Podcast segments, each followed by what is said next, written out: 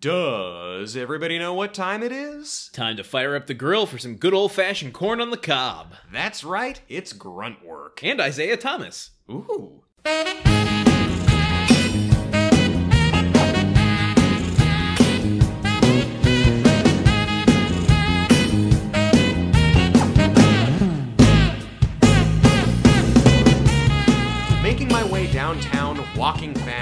Listening to Gruntwork, your all inclusive podcast about the TV series Home Improvement. I'm Truman the Pitman Caps, and with me, as always, is Landon the Sleeve Man Solano. Ah.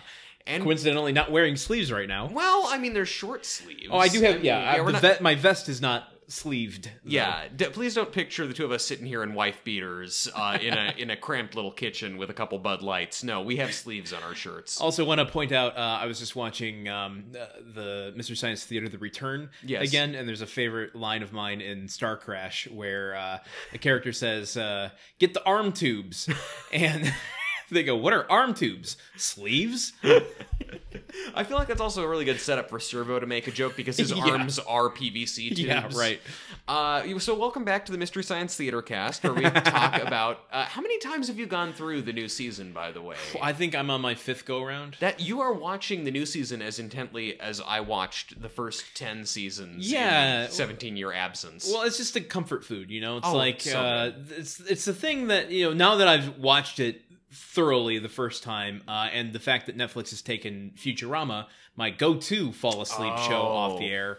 Um, I just need something to like put on for half a second to you know engage me while I fall asleep. Get that that sweet sweet blue light to make me have a restless sleep for the rest of the evening. I have I have fucked with the settings on my TV in my room. Like Yeah. I have a preset that I set it to that has all of the tint and color turned way Yeah. down, so I can put on an MST3K and have it not be super blue light Sure, yeah. on my face. It's still not great, but you know that's what we do. Indeed. Yeah, Um, you make sacrifices for your '90s television. so Truman, I have a bit of a story for you. Oh, tell me a story. I've been waiting. Um, so a buddy of mine is a professional juggler, Yes. and uh, he has uh, done a few television performances. Yeah. He recently was flown out. Um, he signed an NDA. I did not. Oh, uh, nice. So I, I can disclose everything. Yeah. I'm assuming. You agreed to nothing. exactly. Uh, he was flown out to be on the Gong Show. Oh my Uh, gosh. ABC has uh, revamped it with uh, Mike Myers playing a character named Tommy Maitland. Um, Wh- Which just a just a poor step in for uh, Chuck Barris though. uh, anyhow, we um, a, another friend of his and me got to um, sit in the audience uh, during the the show. He got us VIP tickets, and um, the it was very funny to me because it was the first time that I've been at a taping since we started this podcast yeah. and uh, I don't know if it was just that um, we were in the VIP section or if maybe we were more animated than other people, but quite a lot of the time the camera was trained on us Oh for reaction shots, and when it first happened, I'm like, oh god, I'm going to be on TV. You know, I, I've had reaction shots on TV before, but. Um, Not to brag or anything, but I've had a few something reaction to brag shots about? I don't know. I mean, no one's made a gif of me at any. It's not like that that uh, that gif of that guy going through that big experience where he, like you know his face lights up. And, Yeah, yeah, yeah. all the Um, all the sports, uh, all the sports spectator gifs. Yeah. um, but anyhow, so when it when it uh, initially uh, uh, was the camera was on us, I was like, oh god, we're gonna be on camera. Then I was like, this is the perfect time to do an homage to Home Improvement. to Tool Time particularly. Yeah. So the second time that the camera came around to us, you know, they're asking for us to give these big reactions of like, "Oh, you love that act, so you know, you give us a big like uh, uh, round of approval for it." And so when uh, the camera swung back around to us.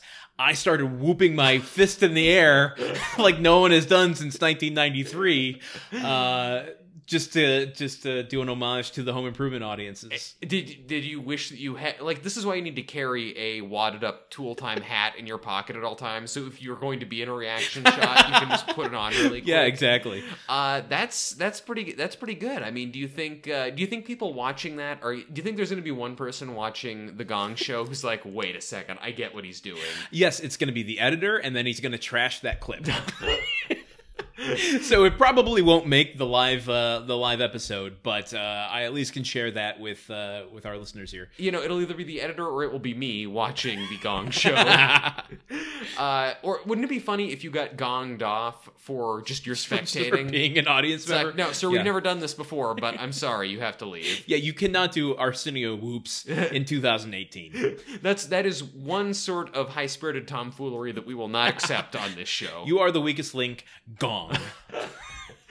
Was the weakest link on for more than a season, or has that that catchphrase just? I mean, I think it was on for a couple seasons here, but I mean, I think it's still on over in Britain. I mean, it's a very popular show. Fucking England, get your shit together. They love their game shows over there, man. yeah, we love our game shows here. We have like good ones and stuff. The weakest link was reverse engineered from a catchphrase. I feel like I don't know.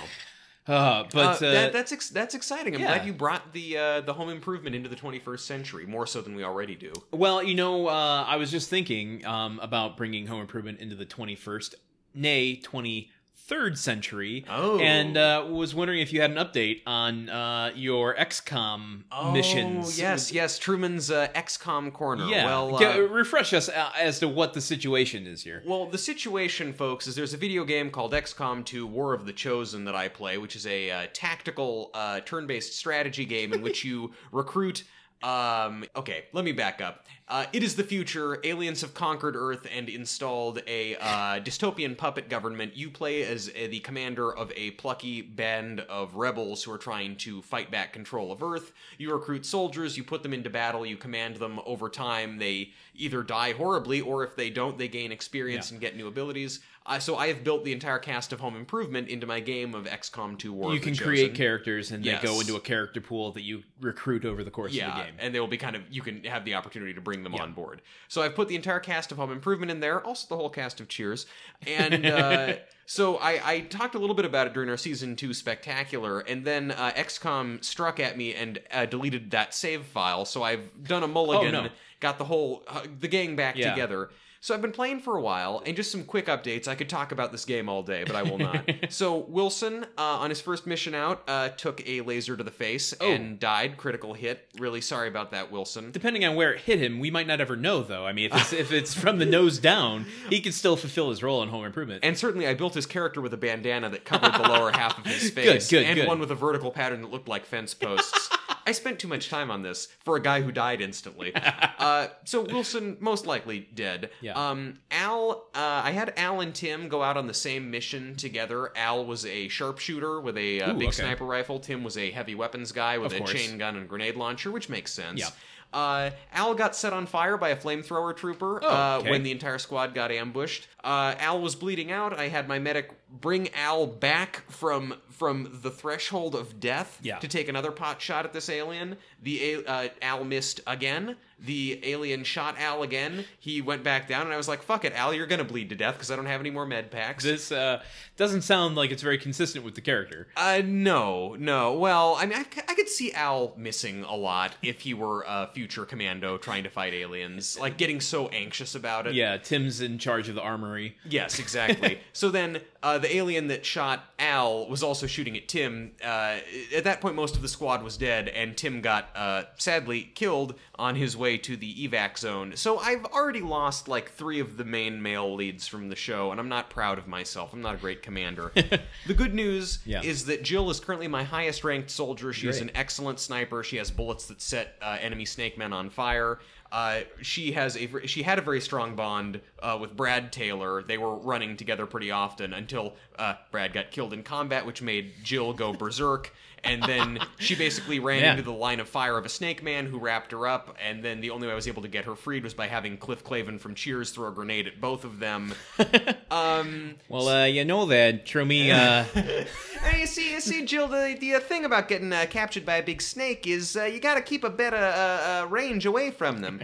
um, th- yeah. So, so that's kind of where the home improvement cast is right now. Diane Chambers is also an excellent sniper. She and Cliff actually work very well together. Norm unfortunately Yeah. killed. Sam was killed. Oh, man. Um, yeah. So and honestly, I, my biggest fear right now is that um, this attrition will continue and all of the Home Improvement cast gets wiped out, and then it's just a Cheers based thing. I like this like sitcom death match. I, honestly, yeah. Well, right now I have I will routinely now be sending out squads that have Diane, Carla, and Cliff in them, and so when during the loading screens now I'll just be sitting there in my room doing like bits with you know Carla being like, "Oh, I can't believe the stick still hasn't gotten hit by anybody. No wonder she's so thin." I, I don't know, and my Carla is terrible too. Your Carla turned into Cliff. I had a I- second there. essentially, yeah. I think the, the real the real moral of Truman's XCOM corner is that Truman is still bad at impressions. but anyway, uh, so that's where we're at right now. All I'd right. say that there have been some big losses, but yet, hey, you know what? Sister's doing it for themselves now. Jill is really the queen of this entire situation. Right on. Yeah. Okay, well we'll we'll check in with uh, your progression and get another sit rep down the line. I will certainly keep you guys updated. I'm sure people are on the edge of their seats to hear stories about video games I'm playing. Oh, man. Um, Landon, but Yeah.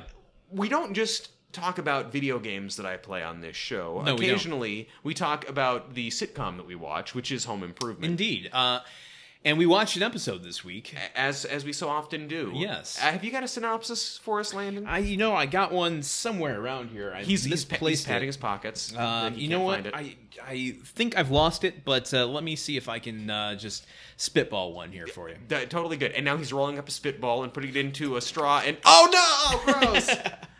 Uh, turned into a transition. oh God. Um, it is Al's 35th birthday, which I have very existential comments about.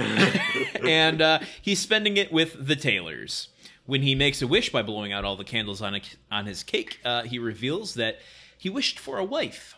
Uh, Jill Which is sad. immediately knows uh, of someone that she wants to set him up with and puts those wheels into motion.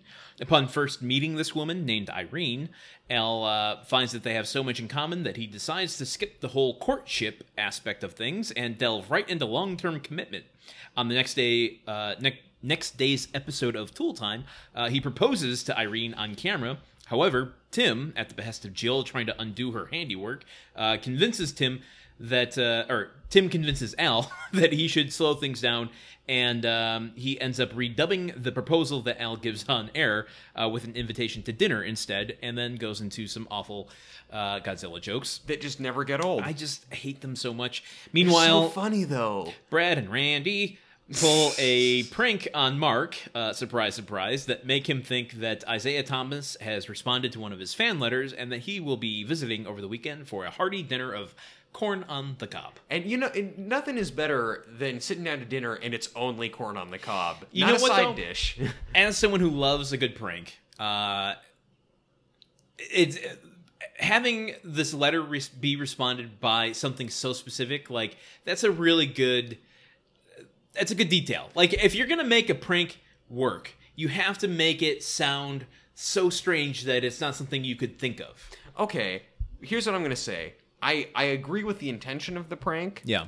Uh, what I'm saying is, corn on the cob is a pretty likable food that's normal and easy to get. It should have been my favorite food is liver and onions. I expect everyone to be eating it. So like then they would have set Mark up to be trying to get Jill to make liver and onions or something. I I don't know. Yeah, uh, but I don't think liver and onions is as believable as corn on the cob because, as you said, everybody loves it, but it's not something that anyone would think of to say that they want, so it must be believable. I don't think that believability is really a concern when the target of your prank is Mark. Fair. Who, who who would believe that air was water and up was down if you told him that? Uh, you know, but uh, yeah. So do we want to uh, do we want to go through a tortured swimming pool metaphor and dive deep into this episode? Uh, before we do that, we got to take some uh, our our training lessons, and those consist of guessing the name of the episode. Oh gosh, yes, of course. Uh, the name of this episode is um, a nice day for an owl wedding. Okay, I Uh, like that. A little Billy Idol. Yes, uh, a Billy Idol, more Ah. like. Um, uh, let's see, a modest proposal or or immodest proposal. Um, Proposal. yeah, or oh my god, immodest proposal. That is Hyphenated. yes, that is the one. I'm sorry, I'm not going to come up with any other ones. I think we came up with the perfect name. Uh, it is called I'll see you in my dreams. A I S L E. That's Yep. that's pretty good. Okay, uh, you know, uh, I give that one re- reasonably high marks. I think it was, good, and and I do mean Mark. in that it tricked you. Yes, yes. Uh, okay, okay, that's good. That's good. I, I give you credit for this. This is better than Jill's birthday. This is better than groin pains. And, and I'll take the credit, even though I didn't write the title. you gave me credit for coming up with the better alt title, uh, "Immodest Proposal," which now is my favorite title of the season. Um, yeah. So Yeah, let's go. Let's climb the the high board and uh, take a take a Olympic dive you know, into let's, the waters. Let's get into the bathysphere and uh, go down uh, underneath the waves to uh, find the Titanic. I guess Wow. Okay, that it's that ramped up in in stakes there. that escalated quickly. Yeah, it's well, it's a deep dive uh, to the briny depths.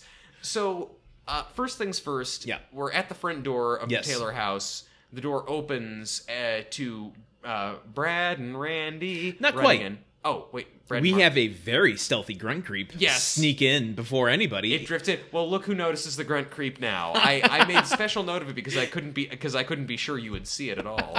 Yeah, well, and he he the grunt creep was very stealthy. Uh, he just like he snuck in before Randy walked in and like snuck into the other room. Who knows where he went? yeah. Oh, I know. I mean, know. that's the scary thing about the grunt creep is that he could be lurking anywhere. Uh, yeah, it's he's the ultimate jump scare.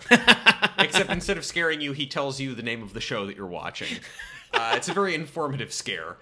Uh, it's like a tour guide. I like it. So, uh, Brad and Randy have made a fake letter from the Detroit Pistons. Yes. For Mark, and when I say the Detroit Pistons, I mean Isiah Thomas, who I assume is one of them. Yes, uh, Isiah Thomas uh, was yeah a Piston. I think almost his entire career. He might have started in uh, Indiana. I don't know, but um, obviously led the Pistons, who were pretty shitty in the early '80s, to like uh, the bad boy era, Oh. where they um, I think they were in the tournaments uh, or tournaments in the playoffs uh, in '87, but led them to win ba- consecutive back-to-back wins in '89 and '90, or maybe '91. I don't remember, but. Um, That's close enough for me, man. The fact that you know that much. and he I- was he was like one of the um well this is like i was really into basketball for a few years and it happened to be during the bad boy era Yeah. uh during the isiah thomas michael jordan scottie pippen you know that whole Oh yes. uh larry bird era um Okay, well, sports though. We like sports, and we don't care who knows. Yeah. Uh, that's a lie that, well, yeah, you're right. That's that's very true. i don't like sports and i don't want anyone to know that Yeah, well, you could have fooled me with the with the trivia that you had. All I all I can tell you about my hometown basketball team at that point in time was that a lot of them were going to jail. karl malone i mean he didn't go to jail but he's part of your uh portland trailblazers Oh, is he? Yeah. Oh, that's cool. there you go Yeah, jailblazers we called them. I got no facts about Karl Malone. Um, nope karl malone was part of the utah jazz i was thinking of carl drexler you, you were th- uh, Clyde. Drexler. Clyde Drexler. Wow. So we really don't like sports that much, but I'm glad I could. I could. I, Clyde the Glide. I could. I could correct you on at least one basketball thing. At least we can edit this whole part out. Yes, uh, real. We should take a timeout to not talk about sports. Um, so anyway, they have uh, Brad and Randy give this letter, this letter that they have written that is supposedly from Isiah Thomas to Mark, saying, "Hey, I want to come over to your house." Well, yeah, like we said in the Yeah. Thank you for for sending me 25 fan letters. You're my biggest fan. Yeah. Um, I love corn in the cob. I'll be over your house this weekend to eat some. yeah. Essentially. Yeah, and and Mark is so excited that he runs upstairs, and Brad and Randy are both just like, "Yeah, we got him. High five. Keep getting better." And then off that weird beat, we go to the opening yeah, credits. there's no like button to the scene. It's not funny. It's just a cold open of bullying. And and so we saw that, and we're both sitting on the couch during the opening credits, which are unchanged, and, and basically saying like, "Oh, that was a weird cold open." Well, okay, obviously that was a funny setup because the whole crux of this episode is Isiah Thomas showing up at dinner. That's what this is all driving towards. Okay, sure, we know this show. We've been watching it a long time. We know what's going to happen. Nope, not not really. I mean, yeah, we We lead somewhere with it, but um, Not- not, anywhere satisfying. I mean, it would be. It, it's the equivalent of having uh, corn on the cob for dinner. yeah, I- Where it's like, okay, well, we got a little something, but it wasn't fulfilling. Yeah, I know. I mean, I've, I've got a lot of stuff mashed up in my teeth, and I didn't really get any, uh, you know, good starchy uh, course here. So we come back from the opening credits. Oh, we well, we do go into the theme uh, Okay. where it's the same old stuff, and uh, we Brad Brad extracts uh, a little bit of our Precious soul juice. our, our secrets again. Um, we come back from the theme credits. Yeah, yeah. We, we yes, we come back from the credits to uh to every this r- ridiculous shot of uh of a birthday cake that looks like a flannel shirt. Uh, Yeah. With with two candles in it, a three and a five. Oh, It is buddy. Al's 35th birthday.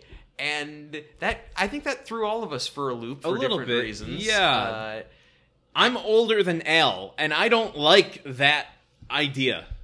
Al doesn't strike me as a 35 year old. No. He seems older than But you that. know what? I get the sense that even as a, t- a toddler, he probably exuded this like middle age persona. I and I I too I was one of those toddlers as well, so I guess I can sympathize. You're sitting there instead of playing with building blocks, you're reading The Economist. Uh, yes, well, I'm, I think you know I'm more of a New Yorker Oh, uh, my boy, Yeah, right. yes, yeah. Whereas actually, the, the editor in the in the '90s wasn't so great, so maybe I was off of it. Maybe it was more of an Atlantic toddler. Anyway, uh, but yeah, I, I I don't know. The idea of Al being 35, it's Yeah. just anchoring that at a time. It's like, oof. Yeah, uh, I, I mean, we're coming up very close to my 36th birthday. So uh, the fact that he's just turning 35 as I'm turning 36, I don't like this idea that I'm older than Al. Yeah. It, it makes me feel very weird, especially because they're they're exploring, you know, his desires of wanting to start a family and having kids and uh, get a wife and like, oh, okay, well, is that what I should be pursuing here instead of doing a home improvement podcast? I, I mean, I think that if Al had started a podcast about the show he was on, he would have had a much more successful and happy life. So I think that you're doing the right thing. Well, thank you. I, and also, if it helps you, we can maybe just skip a season and have Al be older than you. I mean, you Oh, know, yeah, no one's going to arrest us for that. We can come back around and get this one later once you're once you're cool with it. Um, the the thing that jumped out at me with this scene, it's Al's 35th birthday party. They're celebrating. Yeah. Attendees at Al's 35th birthday are Al and the Taylor family. Yeah. And that's it. Why isn't he spending it with his mother? Why isn't he spending it with his mother? Any other friends? Yeah. Anyone from the show? Where, where's Wilson even? Yeah, they're in the backyard. We we still have not seen Al and Wilson in the same scene. Oh man, that is going to be The closest we got was uh, Haunting of Taylor House, where they were both in the basement at the same time. But Wilson was wrapped up like a mummy and flying. uh, and flying, and uh, uh, Al had a bucket over his head, uh, Yeah, Al. stuck in that that tool chest. Yeah, with a spider coming towards him. uh, so yeah, we. I don't know. It's just it's this weird, very small birthday party. The very an intimate affair, if Yeah. you will, except not sexy. Um, so they start cutting the. They start. Well, they they say make a wish, Al, and Al closes his eyes for a very long time and then blows out the candles. And they start cutting the cake. Someone says, uh, Jill says, "Who wants a sleeve? Who wants an armpit?" And Mark goes, "Sleeve." And Brad and Randy in unison go, "Pits." and I thought that was funny. And Tim goes, "I'll take a little chest hair." God, I don't even want. Is that like black licorice? Do you think? Like, Ooh, yummy. ugh. well, yeah, but then it's like it's like one of those challenges of like getting past what it's supposed to represent and just focus on the taste.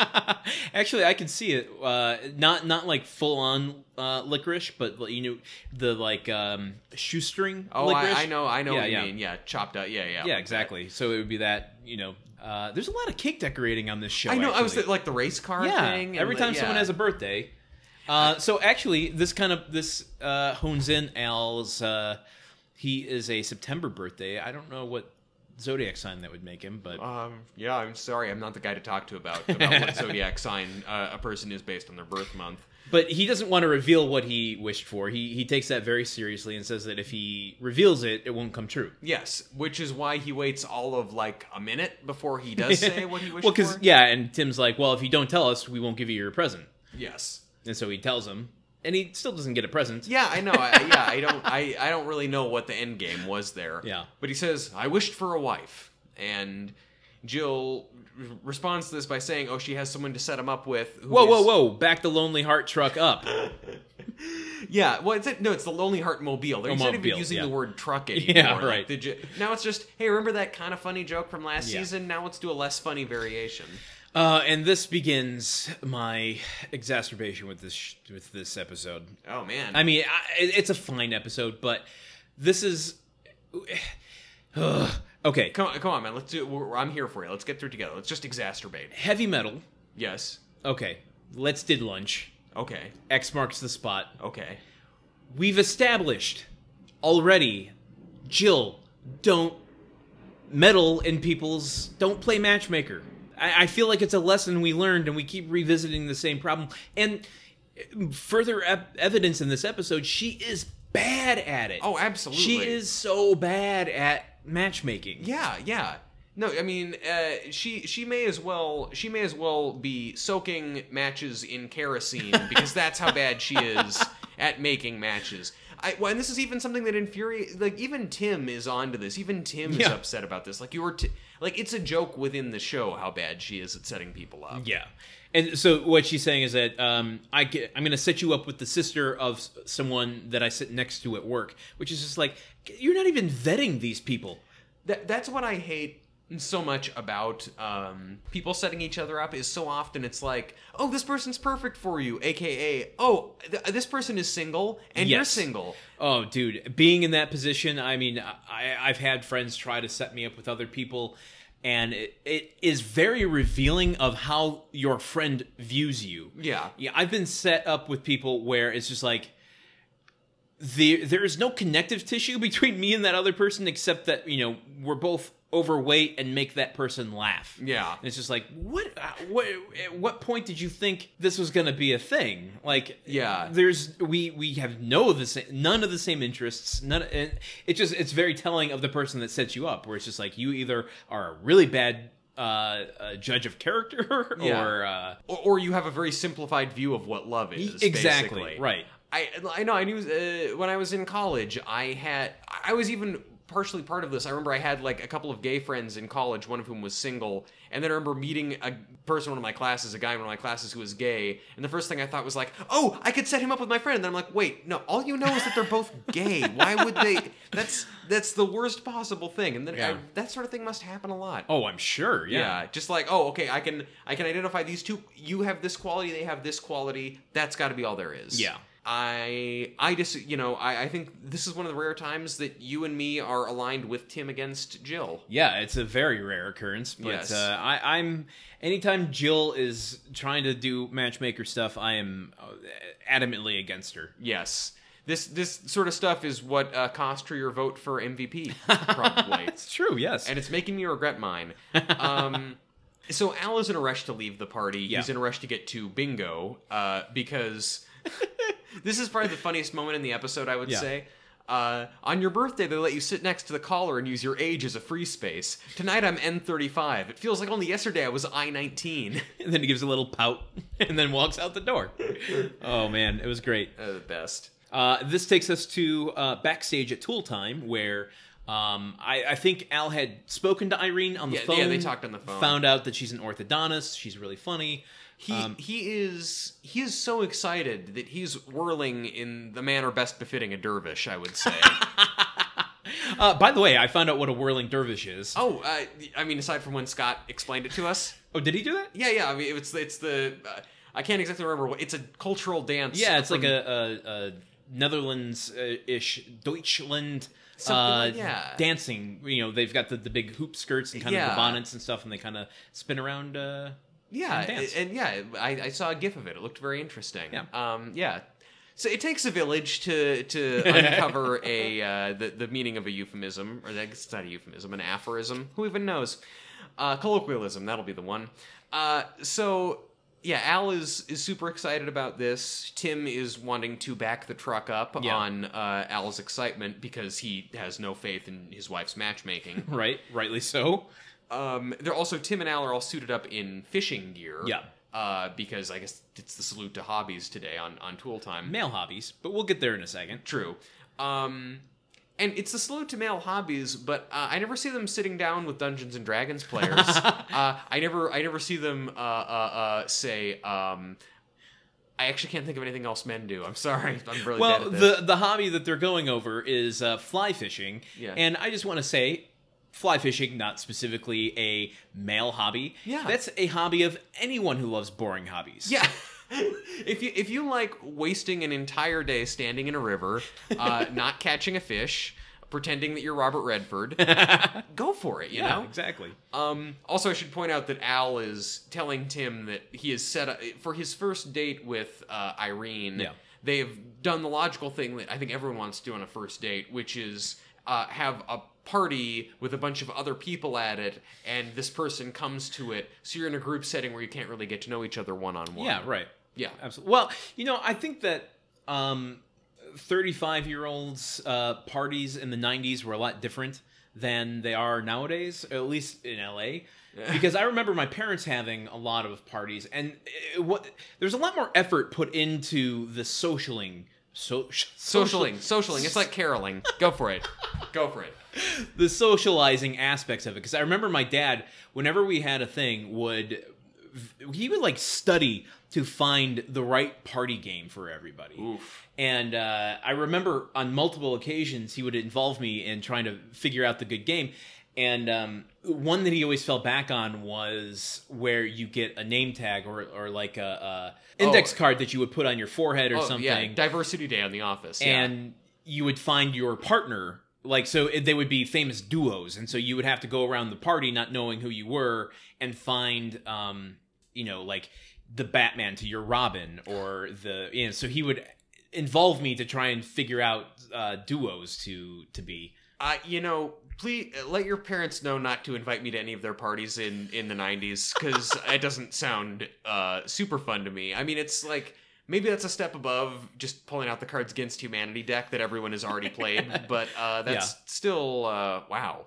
I mean, did you were you allowed to play along with this? Would you get your own index card, or were you off in your room? no of course not no they would uh you know i would be upstairs playing super nintendo they'd buy me a hungry howie's pizza and then i would just sit there and play through final fantasy 3 for the 18th time Yeah, that doesn't sound half bad.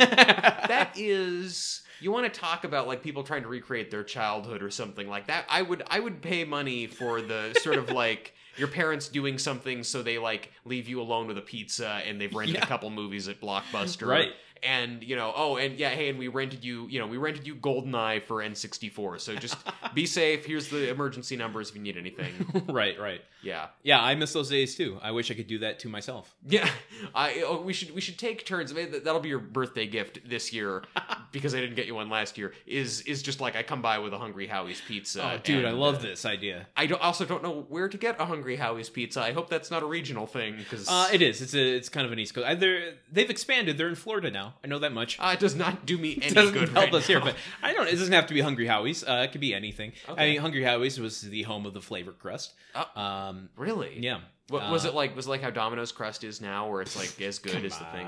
I actually like Domino's. Don't. I mean, I'm not. I, my mom used to work for Domino's. Okay. Uh, she used to do the payroll at the headquarters out in Ann Arbor. Wow, good for her. Um, and uh, I have many stories about their experimental pizza kitchen. Really? Uh, they have a breakfast pizza that is exclusively uh, only at the headquarters. Wait, um, but can, can you like you can only like order it to the headquarters? Like only, only it for you? only the employees of the headquarters can order it. Uh, you know, while they're working. Uh, or for lunch or for breakfast or whatever. Um, and it would be like instead of uh, uh, sauce, it would be gravy. There would be scrambled eggs and then cheese over top of it, and you can put whatever toppings you wanted on it. I don't know why they have never marketed this thing because it was my favorite pizza in the world. Uh, to have pizza for breakfast? Yeah, that, that that would be they would completely change the game on how people approach pizza. They would open the lucrative breakfast market for yes, pizza. agreed. Instead of bringing donuts or bagels to the office, you bring a breakfast pizza. okay, we are changing what this podcast is about, and it is just all about your your experimental pizza stories. I mean, I could do a whole podcast on that. and and you know there would be at least four listeners who live in the sewers underneath New York City. uh, I mean, I'm not gonna lie. I was way into Ninja Turtles when my mom got a job at Domino's Pizza, and it was the coolest thing in the world to me. I, that would be that would be pretty damn good. Yeah, Man, I can't. But do you think they still have the breakfast pizza? I don't know. Um, I mean, I it's not like I can go to Ann Arbor or even the HQ of uh, Domino's anymore. Who's who's saying we can't, dude? Break the fuck in. we make our own rules. uh, wow, that's th- that honestly is a screenplay though. Two dudes breaking into Domino's Pizza headquarters to try and get a, a breakfast pizza after hours. Let's write that down. I love it. No one else take that idea. Um, We'll be like the uh, Doug and Bob McKenzie, uh, but instead of Canadian beer, it's just pizza. Yeah, uh, yeah, basically. uh, and and it'll be called Strange Crust. okay, Yeah. I like that. Um. Anyway, so the the point of this day on Tool Time is Yeah. we're going to be talking about fly fishing. I'm going to take a moment to diverge here. Diver- oh, Bill, good because you've been so on track for the past ten minutes. I just I have to point out something, uh, a detail in the background of uh, behind the scenes of Tool Time. Yeah. as they're getting dressed. Did you notice the pink banner that was hanging? No, I didn't see the pink banner. The pink banner said "Cooking with Irma" Backstage, though. backstage. Yeah. Maybe you think do you think they use backstage as the soundstage for Cooking with Irma? They like. well, I am wondering if like uh, they are they like share walls with the other set. You know, kind Mm. of the way that the you know any kind of sitcom stage you have the like living room next door to the the garage. You know, kind of the way the home improvement set is, Mm-hmm. where it's like they just have num- numerous sets sandwiched next to each other. Yeah. That if you just like walked around the wall where all the tools are hanging on Tool Time, you'd be on the Cooking with Irma set. Yeah, you're just you know, which really sets us up for a gag at some point where someone gets thrown through a wall and winds up in the middle of cooking with Irma, splashing into her soup. yeah, Just like spaghetti Plants. falling off of their their hair and stuff like that. Yeah. you do you like uh, pull uh you you wipe the the cream off of someone's face and taste it and Yeah, and then and then fling it at the screen and it becomes a spaghetti transition, or a penne transition, depending. I like it. Uh, okay, I did not see the cooking with Irma Yeah. sign, but that is that, again the little details that Little about the creep you Yeah. catch. uh, so on on the show, they're talking about fly fishing. They Yeah. have special guest Chuck Norwood come out to talk Oh about my God. angling. yes, Tackleberry Tackleberry. from uh from the Police Academy movies. That's who that guy. yeah, oh. he's uh what's his name? David Graf. Um, Wow. yeah, plays Chuck Norwood uh, on this episode. he he has a very character actory look, and Yeah. it's also fitting that a guy who had tackle in his name in the It is funny. Yeah. Yes, I- didn't I- put that together till right now. I I did, and I thought it was great. That is an IKEA joke that I assembled. um, yeah, he comes out, and you can tell because he's not a famous guest, and because he's not the K and B guys, you can tell he's just going to get dunked on and Yeah. have his stuff destroyed for the entire bit. Yes, right. Why does anyone who gets a call from the Tool Time booking office, why do you go on the show? You go on the show, but why bring your expensive uh, personal belongings Yeah, see, to hand to Tim? Yeah, like if I went on there, it'd be like, "Hey, Tim, these are my shittiest rods and reels because I've watched this show and I know how you are." Yeah. anyway, Chuck comes out, is talking about angling and fly fishing. Mm-hmm. Says you got two basic types of fly, and Tim jumps in and says the joke that was in my head: the open fly and the closed fly. Right. Uh, and I, I mean, Al, Al takes the opportunity to step in yeah, and say, uh, I think what he means is the dry fly and the wet fly. And Tim goes, The wet fly, isn't that why you're banned from so and so restaurant? you're like every restaurant in Detroit. Yeah. Um, I, I don't even quite get that joke. I- like, is it because his pants are like? Is it a is it an Al Pete his pants joke and he can't get into a restaurant uh, thing? Is it a wet dreams joke? Is it a oh wow, that's yeah. wet fly? I just, it doesn't is it make like any a fly in my soup? I, I get it's kind of like the Motown jokes. kind of, yeah. it like it definitely looks like it's this is like invasion of the body snatchers kind of like Yeah. where it looks like the real thing but then when you get closer to it it's like something isn't right Yeah. this is the joke that the body snatchers would tell. Um so uh you know the, he's got all these expensive rods. Tim is playing around with one of them Yeah. simulating casting and he snaps it into two pieces. He says oh we oh well, don't worry. We have an insurance policy for these little accidents. And al says actually they canceled that after the fourth show.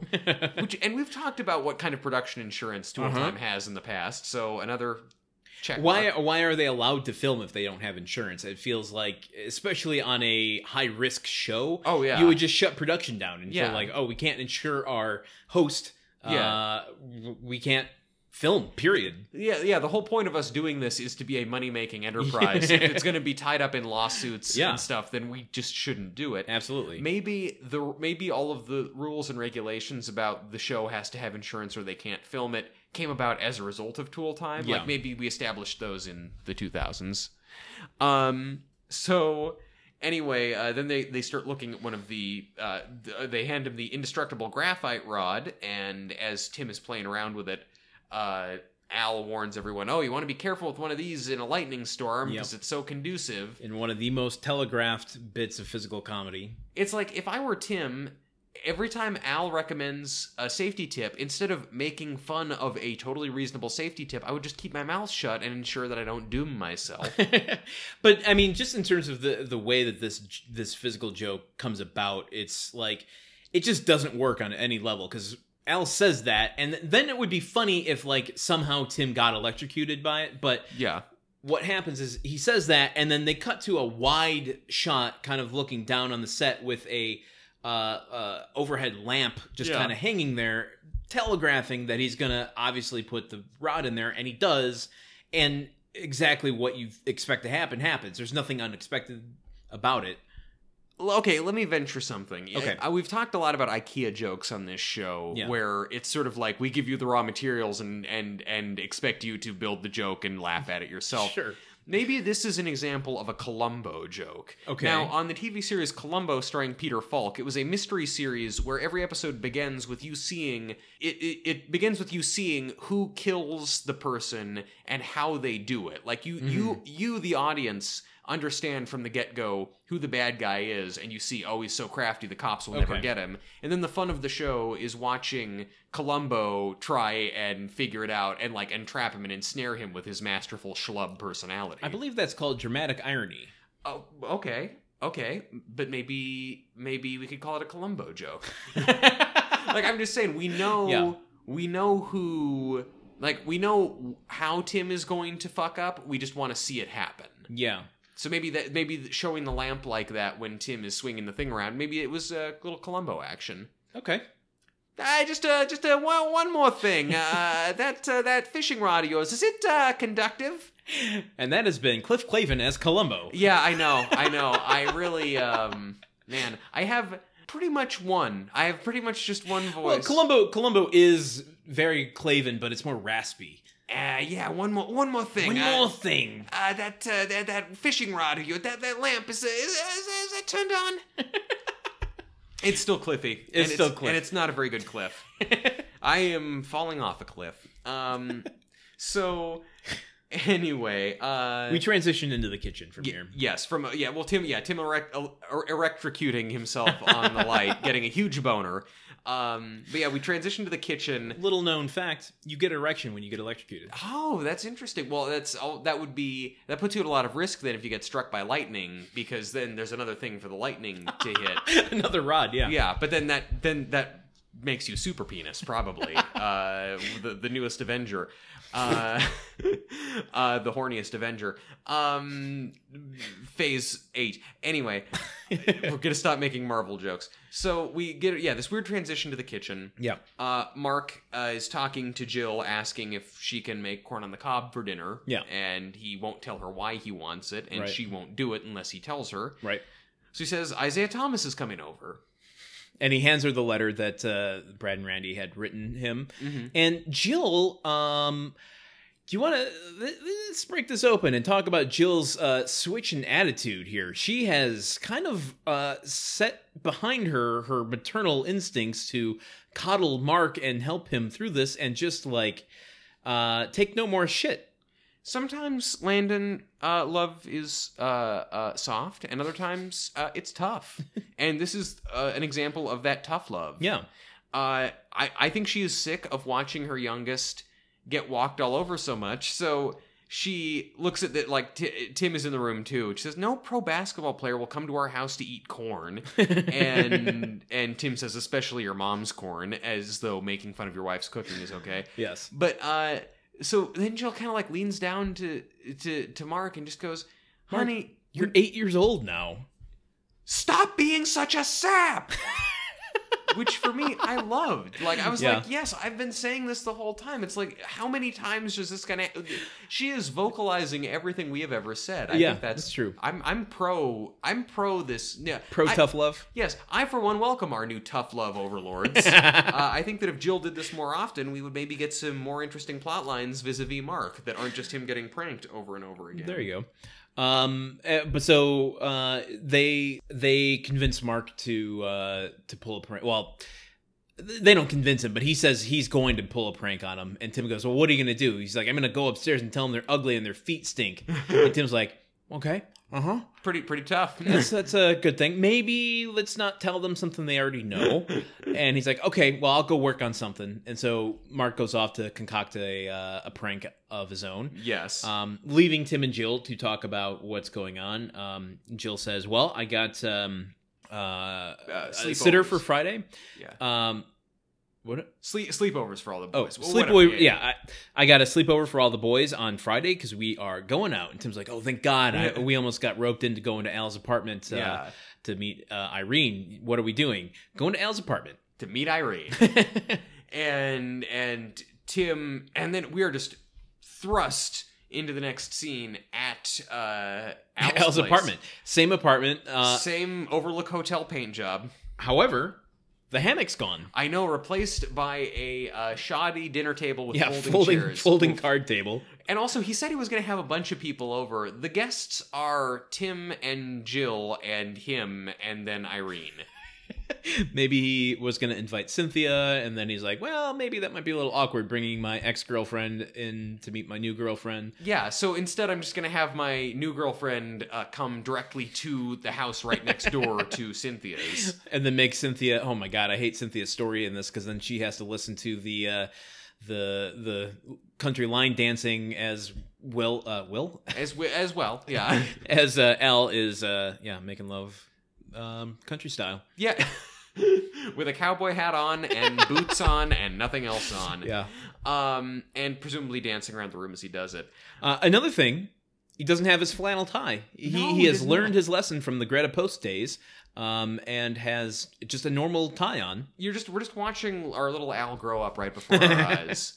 Um, so yeah, that he, he's everyone's nervous. She's half an hour late. Uh, Tim and Jill are saying like you know they're they're kind of fretting on the couch about this. Al is clearly on edge. Um, but then sure enough, knock at the door. She Mhm. arrives. Ilene is or Irene is cute and seemingly normal, although seemingly also nervous. Yes. And uh, let's take a moment to go into character actor corner. Oh yes, let's. This uh, Irene is going to appear more times on this ep- uh, on this show. Very good. Um, Spoilers. yeah, which is good because there's not much uh, uh, closure No. in this episode with this through line. Not at all. Uh, she is played by Sherry Hursey, um, who is uh, pretty.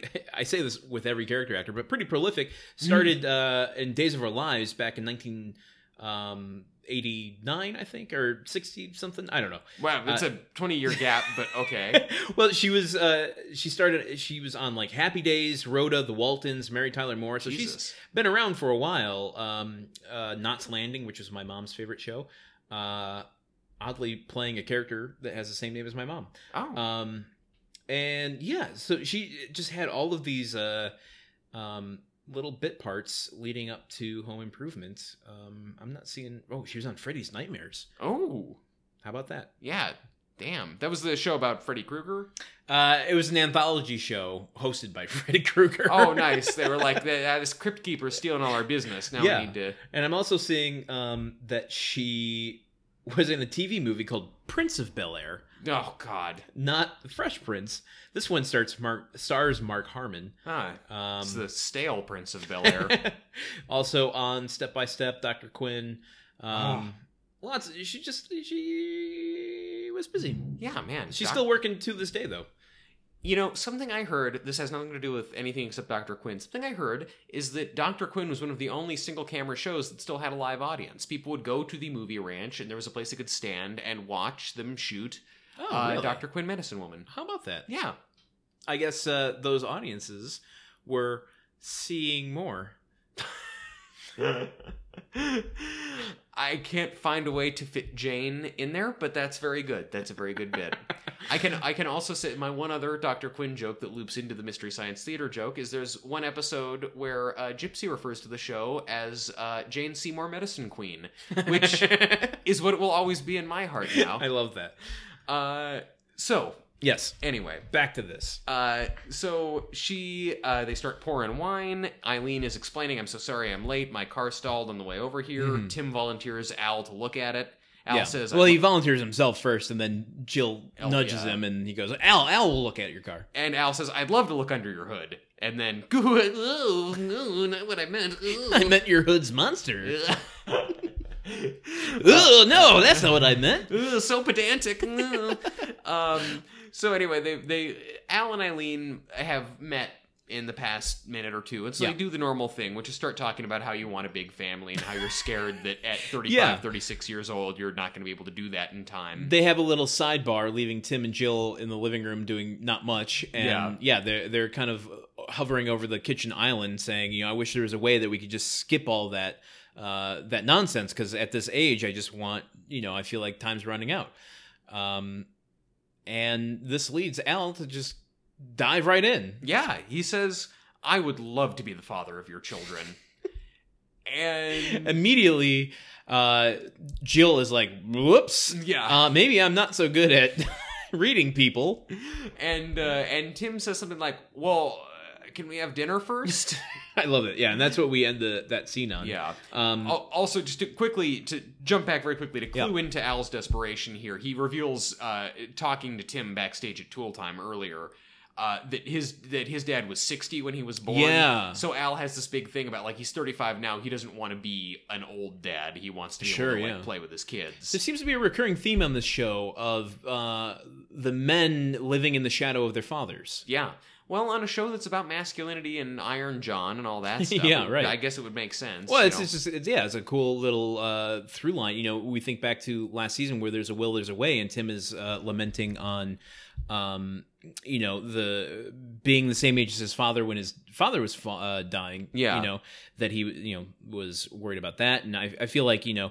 Randy not wanting to be his father in uh, Love is a Many Splintered Thing, or no, no, no, what were the Mother Mother's Day episode? So, Oh, uh, anyhow, it's yeah. just kind of interesting to see it kind of play to build or not to build yeah, uh, to have it continue that way yeah, with yeah. all of the male characters. Yeah, that every except Wilson so far. We don't know anything about Wilson's Yeah, dad. right. Yeah. He's Uh, his own father. yeah. Yes. Well, I mean, but not. But you, gross. No. Oh, wait. Yeah. No, we met his mom. impossible. Ew. Yeah. uh, she, she's my sister and my father. I don't know. I- I'm not even trying with the jokes. I'm just kind of saying the first dumb thing that comes to mind. I, I apologize, listeners.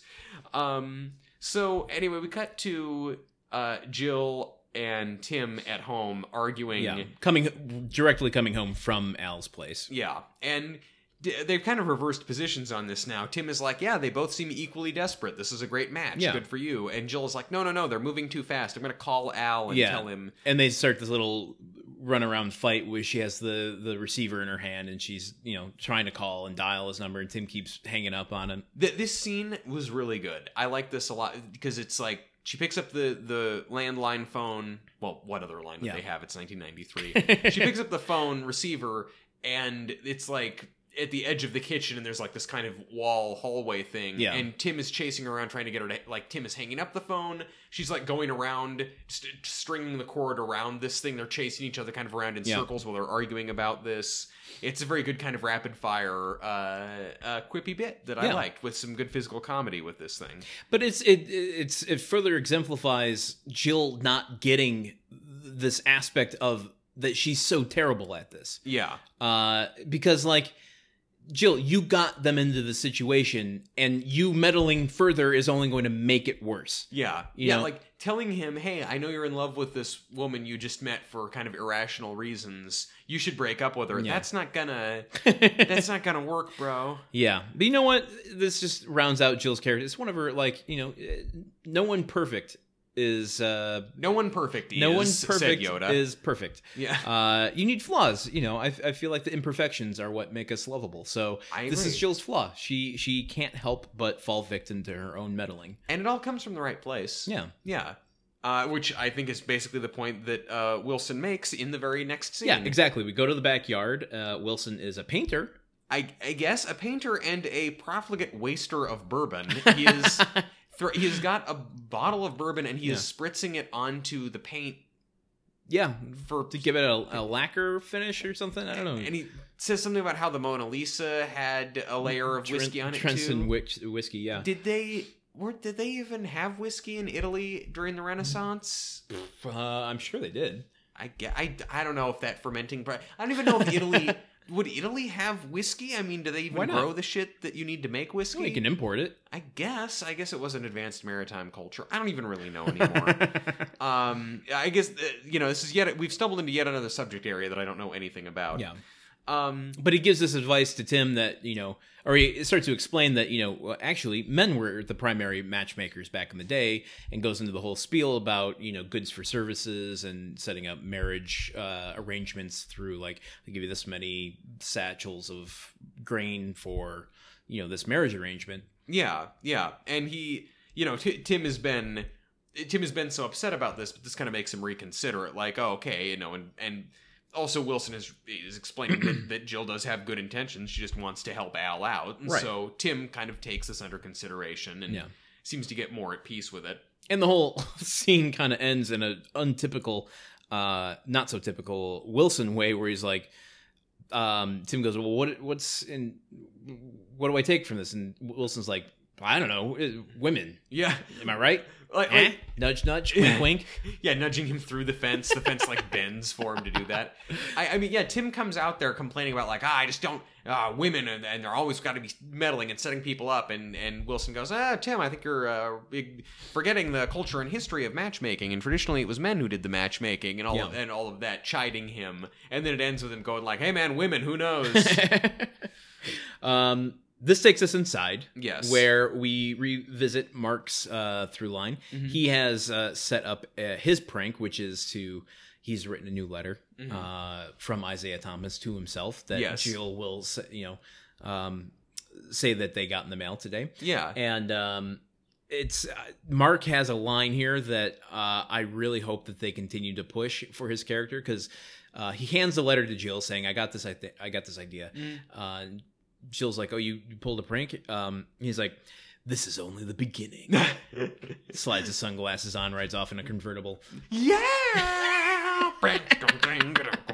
uh, yeah, it's it's you see uh, the the Randy-ish side of Mark Yeah. coming out here. His taste for vengeance. And I, I like this idea, kind of a uh, Randy and Mark are caught in this endless loop of fighting throughout their entire life, kind of like The Accountant, where uh, Yeah. it's Ben Affleck and uh, who was his brother in that movie? I did not see the Oh, you didn't see- okay, well, yeah, we're there- in an endless loop of fighting. Yeah, oh, kind of. I mean, they both go in different directions and end up having to fight each other. And uh, Mm. I guess spoiler alert for The Accountant, if anyone's interested in that movie. I I'm mean, not super stoked on Ben Affleck, so I it's don't okay. mind him too much, but that movie's not that great. Yeah. Uh, I would say there are many others you can watch before you get to that point. Okay, cool. Batman versus Superman. So Mark goes out in the backyard. He's given this letter to Jill, and he talks to he's he's talking to Brad and Randy about like how excited he is for Isiah Thomas to come over that night. Yeah. And then Jill pokes her head out the door and says, "Oh, oh, there's another letter here from Isiah Thomas." And Mark jumps up and runs in, and Brad and Randy look at each other and then jump up and run inside it. too. What I would equate to like uh, that moment where Tim and Al uh, do the salute and then Yeah. run off camera real Yeah, quick. It was basically that. Yeah. they they like run into the the house real quick and then try to look real nonchalant about it. the, the apple does not fall far from the tree. A big a big running gag on this show is people running into a space and trying to look nonchalant. Uh, so they um, you know Jill reads this uh, letter out loud Yeah. uh, to to them from quote unquote Isiah Thomas saying uh, hey you know I, I want to invite you and your family to come to my next game Mm-hmm. you'll have courtside seats afterwards you can come into the locker room and hang out with me and I'll Right. give you a signed game ball and Brad and Randy are going nuts. Tim hears this, and Tim is going nuts. Tim, who is not in on this prank, it seems. and uh, Which I kind of love that little touch to it because Yeah. he gets you know when uh, uh, they find out that uh, Jill or Jill finds out that Brad and Randy wrote the first letter. They kind of confess in this moment. yeah, they're, they're like, like, whoa, I don't believe it. Wait, like, we, we wrote the first one, but this is real. Or And something. she's like, "Oh, you wrote the first one, then you wrote this one too," and then Yeah. rips it in half, and they all Yeah. freak out and she uh, start digging through the trash after she throws it there. And even Tim is like, "What are you doing? You crazy?" Yeah, yeah, because like it says in the letter, like present this letter at the game Yeah. to get in for free. so they're they're freaking out, and then uh, and then they do, and then they admit like, ah ha ha, no, we pranked you. That's all it was. Yeah. Ah, and Tim is and Tim immediately goes like, yeah, yep, yep, it was a joke all along. I was in on it. I knew it. And then, Mark Mark very politely goes uh, after Brad and Randy run upstairs. He pol- very politely asks his parents, "Can I go rub it in their faces?" yeah, and she and and she goes, yes, you can. He says, thank you. I'm gonna say this is twice now. There's been revenge on Brad and Randy for Yeah. pranking Mark. And both times, it never goes far enough. Like the first time, yeah. it was like, "Oh, you were freaked out that you thought you ate tadpoles for a second in your tadpole soup," and this time it was like, "Oh no, for like two seconds you thought that there was a basketball game you were going to go to, but you're not." Yeah. I, I was expecting like, oh, okay, so they're gonna actually go to the arena and no one's and they're gonna send them in and get pranked. Like, Yeah. the- he lets them off too easy. This is not a reciprocal. This is not a good prank. Yeah, no, not at all. Shame on you, Mark. Stop being well, such a it's sap. his first prank. I give him a little bit of little little leeway. He's- Leeway, he's we, been- leeway is We- what I said. Chile, the country. He's been he's been getting pranked so much. I would expect him to have picked something up from there. There I you go. expect him to learn. Um, but this, uh, so Jill one more time implores Tim to talk to Al about uh, slowing things down between him and Irene. Yeah. Um, he was supposed to talk to him. He's like, "I'll do it at, at set today." Cut to they're recording on Tool Time. Tim has not said anything yet. Yeah. Uh, they're talking to a, a gentleman about the his hubcap collection. Mhm. Um, okay. Uh, yeah, yeah, it's hobby week, you know. I mean, it's a, an entire wall of hubcaps. Um, it seems like uh, the, they spent a lot of time getting this, you know, in the door. I mean, uh, an entire whatever. Yeah. Um, Well, and he talks about how his wife gave him an ultimatum: it's me or the hubcaps. So he Yeah. chose the hubcaps. and Tim's like, well, uh, chose the Made the thing right we all would have cho- chosen. And then Al latches onto this moment to go, you know what? I, I, I'm gonna take a moment to to do. I'm gonna pull a Tim here, and I'm gonna I'm gonna speak to the camera for a second. I want to Yes. I want to address my uh, my special lady. so he walks right up, face first to the camera, in an uncomfortably close way. and ends up proposing Yeah, marriage. He says like I Ilene, the Doctor Ilene Kleinbaumstein or whatever the hell her last name is. A little discretion, dude. Don't put someone's full name out there. Oh, okay. I'm sorry to dox her like that. Uh, uh, yeah, yeah. But he, he says her full name. yeah. Will you, uh, will you marry me, or I'd like to propose your hand? Something like he gives this whole extensive thing. Yeah. And Tim basically has to yank him off camera like a vaudeville show.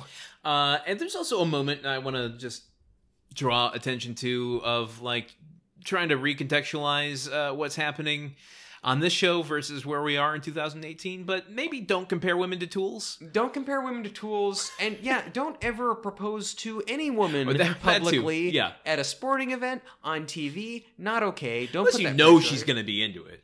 Yeah, but even then, it has to be like her say, like it has to be one of those things where you're like both agree, like yeah, we're gonna get and get. Look, we picked out a ring together, but I want you to ask. I think me. there are exceptions. If if for some reason you know that you want to get married, you've had that conversation, and you are planning something that say you're going to be at a podcast taping of her Mm-hmm. favorite podcast, and you know that it's going to be something that she's going to be receptive to, then maybe yes. So publicly proposing on your own show after one date. Yeah, clearly don't. so, but basically what we're saying is, if your girlfriend is a fan of grunt work, talk to us. We want to make this happen. we got to get a live show first, buddy. Well, yes. So anyway, Tim pulls Al off screen. Yeah. Says, "What are you crazy?" Al says, "Crazy in love." Beyonce. Right. Well, Beyonce. This this woman He nearby. wants to put a ring on it. This this woman nearby like like picks up a phone and dials it and says, "Hey, Beyonce, it's your sister, Marissa Knowles. You know that new song you're looking for? Well, listen to this." And then holds it out and has Al say it again. Anyway, Oh man. uh, so the, actually, I guess this backstage conversation is where Al reveals that his father was 60 when he was born. Yeah, right. I had that mixed up in my head. I'm sorry, you deserve better, audience. um, but he explains that as the source of his desperation. Mm-hmm. And Tim eh, just basically convinces him, like, look, you got to take things slower. Like, eh, this whole thing where he compares women to tools and Right. says, like, you know, you're. When you buy that belt sander, you didn't just buy the first one you saw. You went to a couple hardware right. stores and you left it there overnight. That sort of stuff. Yeah, absolutely. And um, he actually convinces Al, like, oh, oh, maybe you're right. Maybe I'm moving too quickly.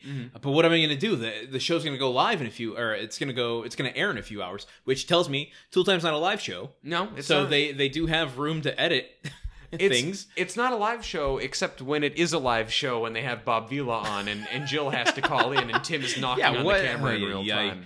Uh, very inconsistent there. Um, Two thumbs down. but uh, Tim's like, "Don't worry, I've got an idea." Mhm. Um, and then we get another uh, another another hit off of uh, the Tim Taylor Band Aid solution. Uh, track track seven off his third album, um, where we we get the answer to what he's gonna do uh, because the next scene cuts to home, and uh, he and Jill are watching the episode of Tool Time on the couch, yeah. and uh, the second that the the moment comes up when Al goes to propose, he goes, uh, "Doctor Ilene, orthodontist, blah blah blah."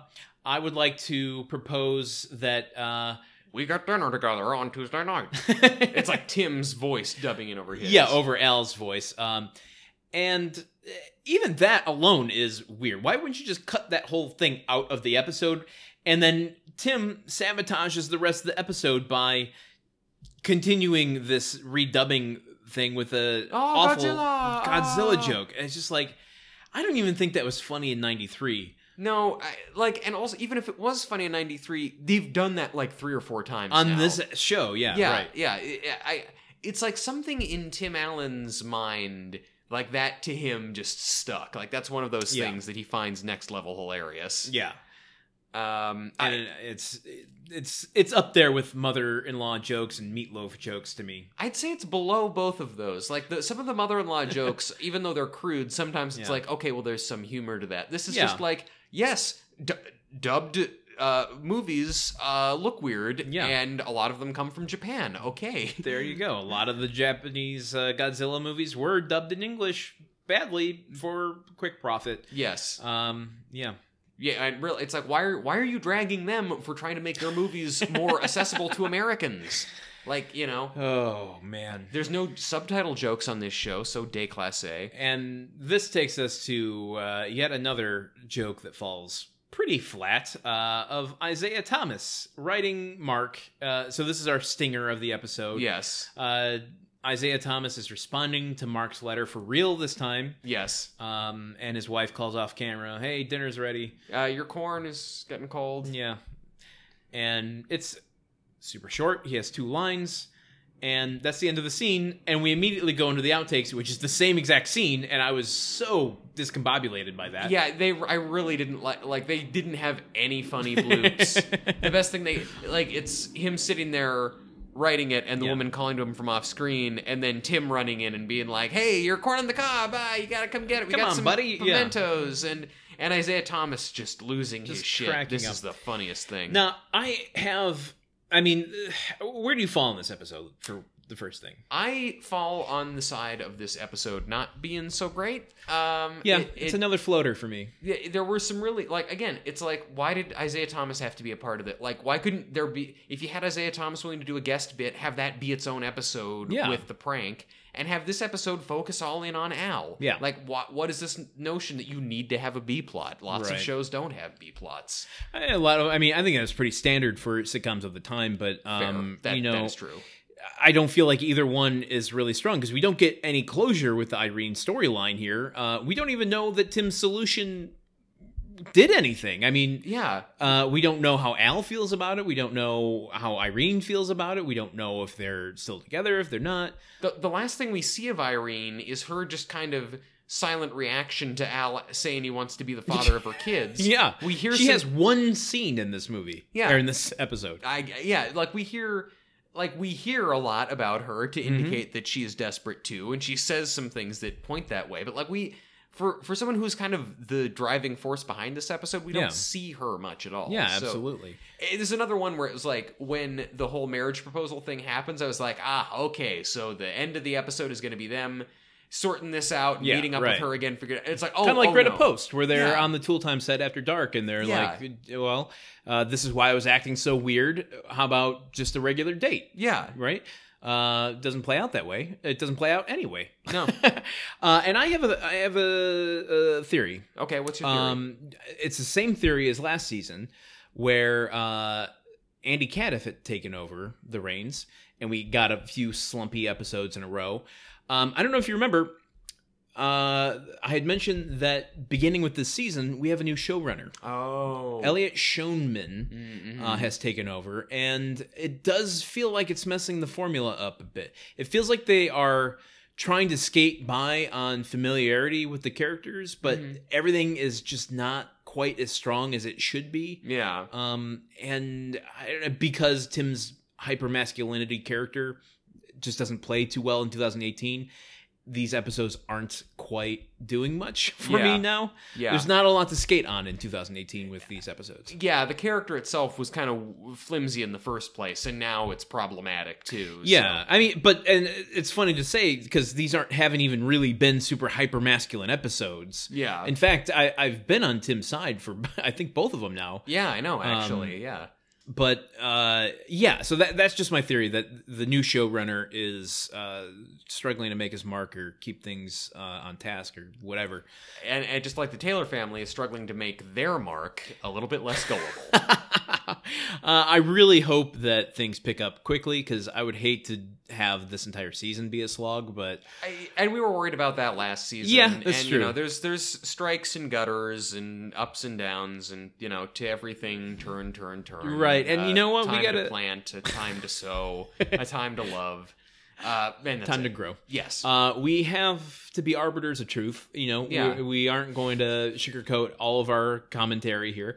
So you know what? I, I'm I'm gonna do um, what I heard Tom Cruise's acting technique is, which is however he's feeling in that moment is how he plays the scene. So if I'm, if is I'm- that is that acting or is that just Uh, being? just don't we all strive for a, a, a sense of being? oh wow, that's deep. There you go.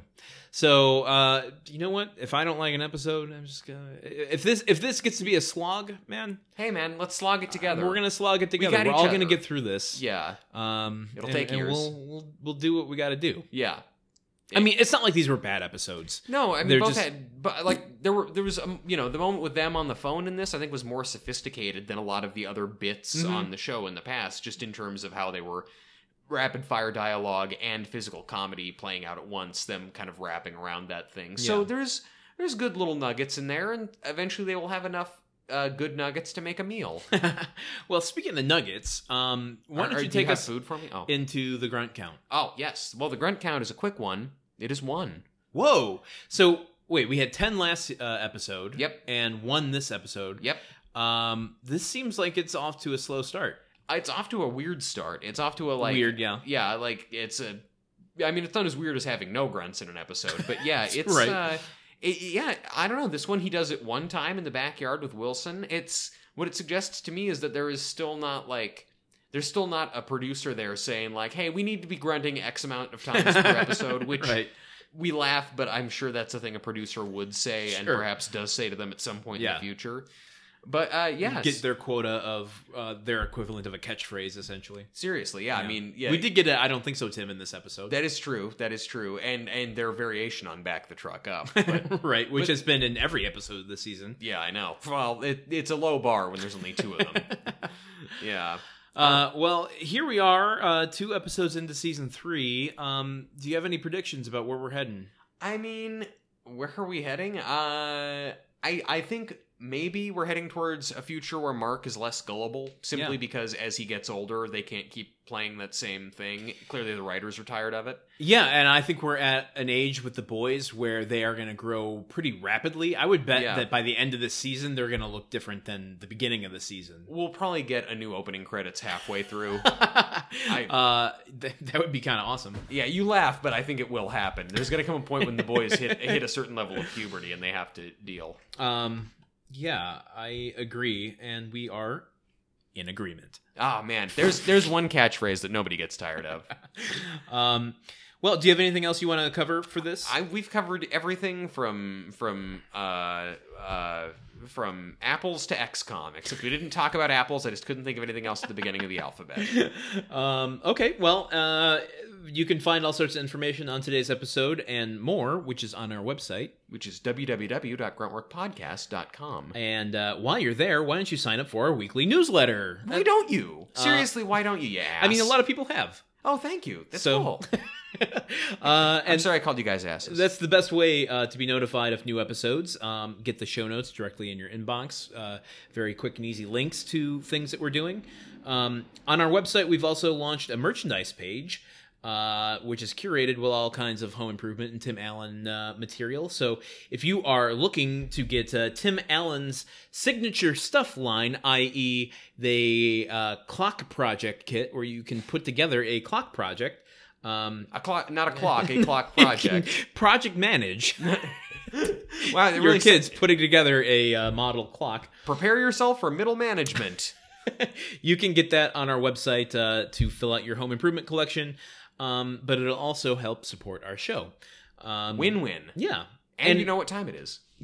there you go. Maybe that is why that that makes sense. Yeah. Um, if you enjoy our show, you can share it uh, wherever you would like uh, on all the social media places, on the street corners. If you want to, you know, if you if you're on that decline to um, insane uh, street corner shouter, Yeah. you know, or um, insane clown posse. why don't you work grunt work into your your insane rhetoric that you're screaming from the the corner sides? Or, or screaming into, into your microphone at a weird uh, festival full of Faygo soda being sprayed on people. Um, because you know, every time that you share us, Oh, well, every time you share us, we'll be the father of your children. well, don't I'm not. Nope, nope, we're committed to it. We're committed to it. Ladies, you hear it? Son of a bitch. We're not gonna no, we are not gonna raise those kids. We're not going to be oh, financially just be the responsible. father. We are we are the look, we're just we're just an end run around the sperm bank is what I'm saying. But Okay. you know, I like that. we, we don't you know, we, we don't do hard drugs. We didn't go to you know, we went to college. We're all right. oh man. Uh, you can also follow us on all of those social media places, which is at GruntWorkPod. Um, and with that, I've been Landon Solano. I've been Truman Capps, and remember, if the podcast you're listening to is an in-depth examination of an unsolved murder, then you're not listening to Grunt Work.